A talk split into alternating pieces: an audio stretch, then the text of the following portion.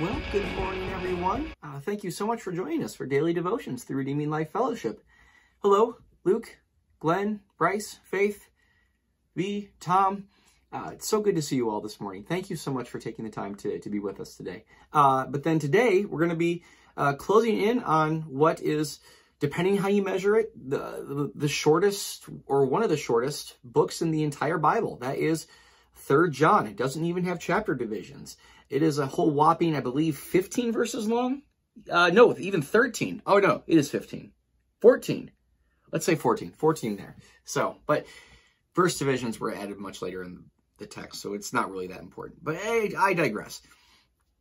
Yeah, we're going to take a dive. Uh, in fact, probably just read through the entire uh, the, the entire book, all 14 verses, and make observations as we go. Because a book like this is actually I think it's it's very important, uh, not least because, for one, we have a piece of church history. This is indeed uh, a letter where Pastor John is writing down uh, a, letter to his friend, uh, a person whom he's trying to teach and bring along in the Lord, uh, trying to encourage, a man named Gaius, and uh, and he's writing pastorally, uh, writing with instruction and encouragement, so that uh, we know that Gaius needs the same sort of thing that we need, and that is encouragement and instruction in, in how it is that we orient our lives uh, around God, around the truth of the gospel, and to let our lives reflect the the the the truth of the gospel and and how the truth of that gospel has actually affected our lives so that we we reflect God's goodness and his love and his grace and his mercy and his justice. And so what you have here is scripture, to be sure. Um, this is the inspired word of God that we're reading. And its historical particularity reflects this occasion, this moment in time where uh, where Gaius is learning from John how to act in response to the, to the light of the gospel, how to, how to live as a Christian. That if uh, Gaius is, is saved and he's confessed Jesus as Lord and he's trying to walk in a godly manner, John is taking the time to uh, to write down and to encourage to see that that um, that his actions are in accordance with the faith that he professes that is in line with the truth of the gospel. Indeed, the good news of what God has done. So, but that's a lot to say uh, about uh, Third John. So let's uh, take a, a, a read through, a patient read through this short book, and make some observations along the way. So uh, this is Third John, ch uh, chapter one. There is no chapter one; it's all one chapter. So Third John one, and it says this the elder, to my dear friend Gaius, whom I love in the truth. So already, John is continuing this themes around truth that unites them, uh, that he loves in the truth, that that uh, that the value, indeed the the the importance of the truth in G or in, in John's mind is one that's at the forefront. That uh, that love and truth are not at odds with each other because they've sort of um, found their fulfillment and manifestation in the incarnate person, Jesus Christ. So, yes, he loves in the truth, which I remark in passing, this dear friend Gaius, uh, there's no really clear indication that the Gaius who he's referring to, uh, Gaius is a, a common Roman name, and so there's really no hard indication whether or not this is referring to the same Gaius that's referred to, say, in Acts 19 or in Romans 16 or in uh, 1 Corinthians 1. No, no clear indication this is referring to the same. Could be the same person, but we don't know. Uh, but let's continue. And it says, verse 2, Dear friend, I pray that you may enjoy good health and that all may go well with you even as your soul is getting along well. Isn't it interesting in verse 2 that if there was ever a, a letter that sounds like the letters and the personal correspondence that we have, that's a little bit sort of chatty, like, I'm fine, you're fine, I hope you're fine, everything's going well.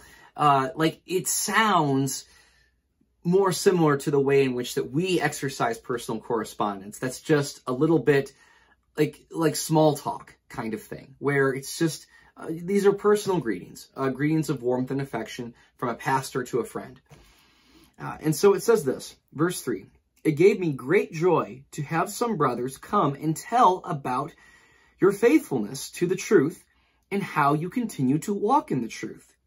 I have no greater joy than to hear that my children are walking in the truth. What's great is that Gaius's behavior is being reported on, indeed, uh, being praised by these brothers to John, that, that Gaius has heard the message, the truth of the gospel, and it's affecting his actions and he's walking in line with the truth. And that brings encouragement and joy to, to John, such that I think anyone who's ever been a parent or a teacher knows this when there's a certain joy when you, you teach somebody something, whether it's from a parent to a, a child or from a teacher to a pupil, that you teach them something and they learn it and they put it into practice and that you can see that they were putting into practice even without your presence around as accountable. So in other words, the instruction has led to practice and the practice has formed their character. And you know that it's forming their character when, when they're following through, even when the person who instructed them isn't there to, to force them to do it. And that's exactly what's happening. And that's bringing, uh, bringing John great joy when he says that he sees his children walking in the truth so that they, they don't just believe, but that they follow through their belief through action. So, and it says this, uh, verse 5 Dear friend, you are faithful in what you are doing for the brothers, even though they are strangers to you.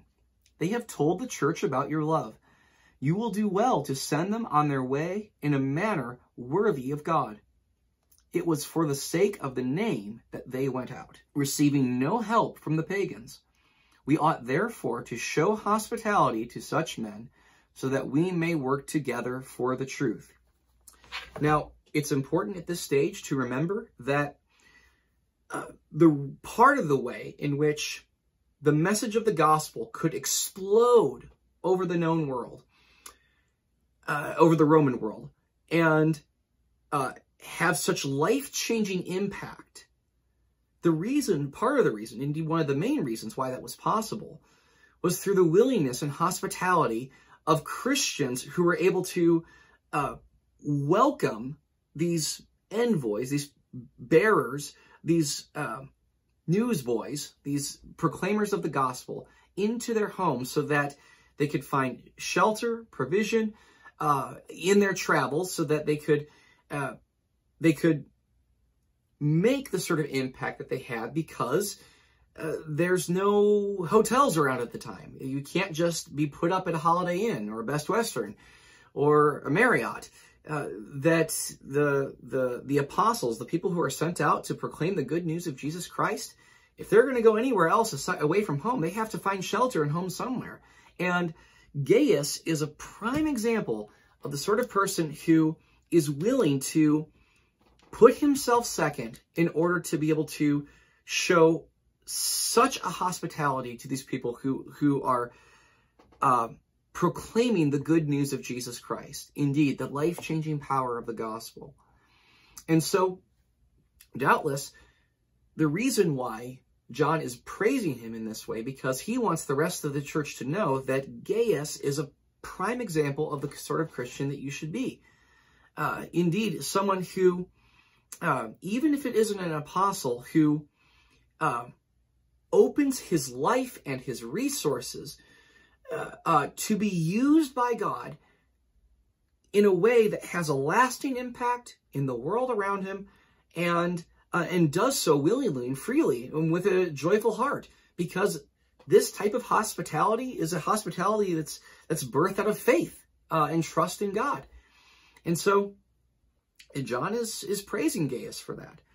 And so uh, yeah, this is a it's a classic. It's it's we're not to miss how or in what way John wants us to look at Gaius as an example for our lives in in what responding, putting faith into action looks like. So let's continue. Uh, it says, uh, verse 9, I wrote to the church, but Diotrephes, who loves to be first, will have nothing to do with us. So if I come, I will call attention to what he is doing, gossiping maliciously about us. Not satisfied with that, he refuses to welcome the brothers. He also stops those who want to do so and puts them out of the church. So apparently, there's a rascal in the uh, among the ranks of the church who's uh, been excommunicated and uh, has done so in a way that he's walking uh, not in faith, but indeed against the faith in the way in which his actions are principally uh, drawn or they come from his his self-love that is foremost in his mind and his priorities. That Diotrephes is the sort of person, he may be able to lead, he may be able to teach, he may have heard the gospel, but at the end of the day, uh, he's looking out for number one. That's Diotrephes. And this, this, this, this letter serves as a warning to us that we're not supposed to be like Diotrephes, who loves to be first. And if we're doing so, then we've lost sight of the gospel. We're not walking in the way that that that Christ has has has laid out for us. But let's continue.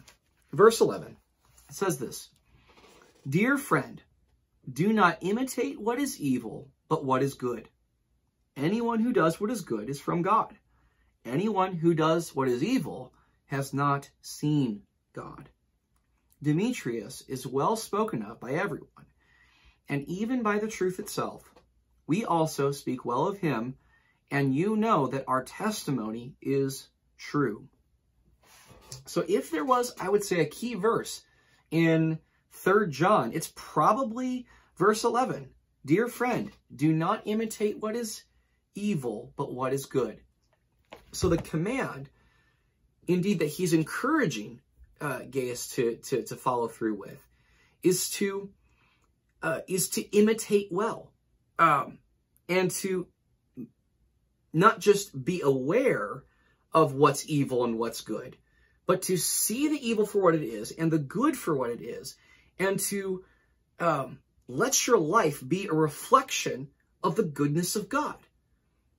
And that's the way in which uh, that he's putting his faith into actions. Indeed, the way that his actions are the fruit of his faith.